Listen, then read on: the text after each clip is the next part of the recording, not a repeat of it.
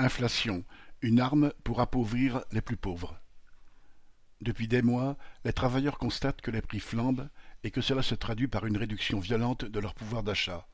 Ce sont cent, cent cinquante, deux cents euros par mois qui disparaissent ainsi dans la valse des étiquettes de prix. Mais ces centaines d'euros multipliés par des millions de foyers ne s'envolent pas en fumée. Les annonces des bénéfices records des grandes entreprises pour les six premiers mois de l'année montrent à qui profite cette inflation si douloureuse pour les familles populaires. Certes, les profits des groupes du luxe, s'ils proviennent bien de l'exploitation des travailleurs, ne résultent pas de leurs achats. Mais c'est le cas en revanche pour Total, Carrefour, Engie entre autres. Les dizaines de milliards de bénéfices que ces entreprises ont réalisés en six mois sont à mettre en parallèle avec les pertes subies par les classes populaires.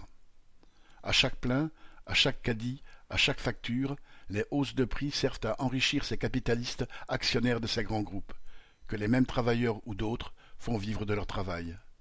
Ces actionnaires richissimes, à la tête de ce système économique, profitent ainsi de la main gauche comme de la main droite.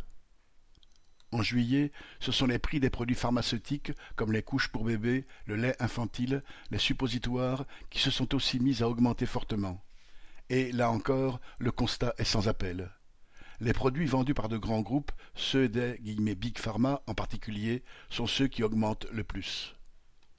Dans ce contexte, les explications sur la guerre en Ukraine ou la sécheresse ne trompent que ceux qui le veulent bien. Les prix flambent principalement du fait de la spéculation et ensuite parce que chaque capitaliste cherche à répercuter les hausses de prix qu'il subit ou qu'il risque de subir plus tard sur ses prix de vente pour ne surtout pas toucher à ses marges.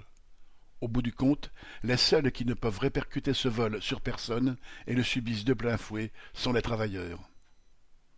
Pourtant, bien des commentateurs économiques tentent encore d'expliquer qu'une hausse générale des salaires serait catastrophique car elle alimenterait la spirale de l'inflation. Pourtant, chacun peut constater que les prix augmentent sans que les salaires bougent.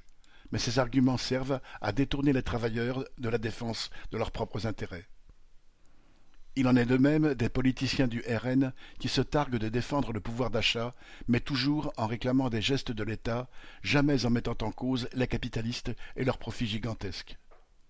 Faire croire que les hausses de prix et le pouvoir d'achat ne dépendent que du gouvernement est une façon de protéger les capitalistes. C'est une façon aussi de tromper les travailleurs.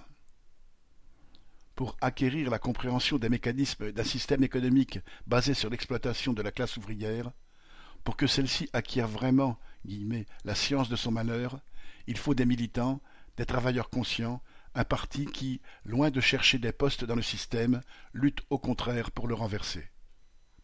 Marion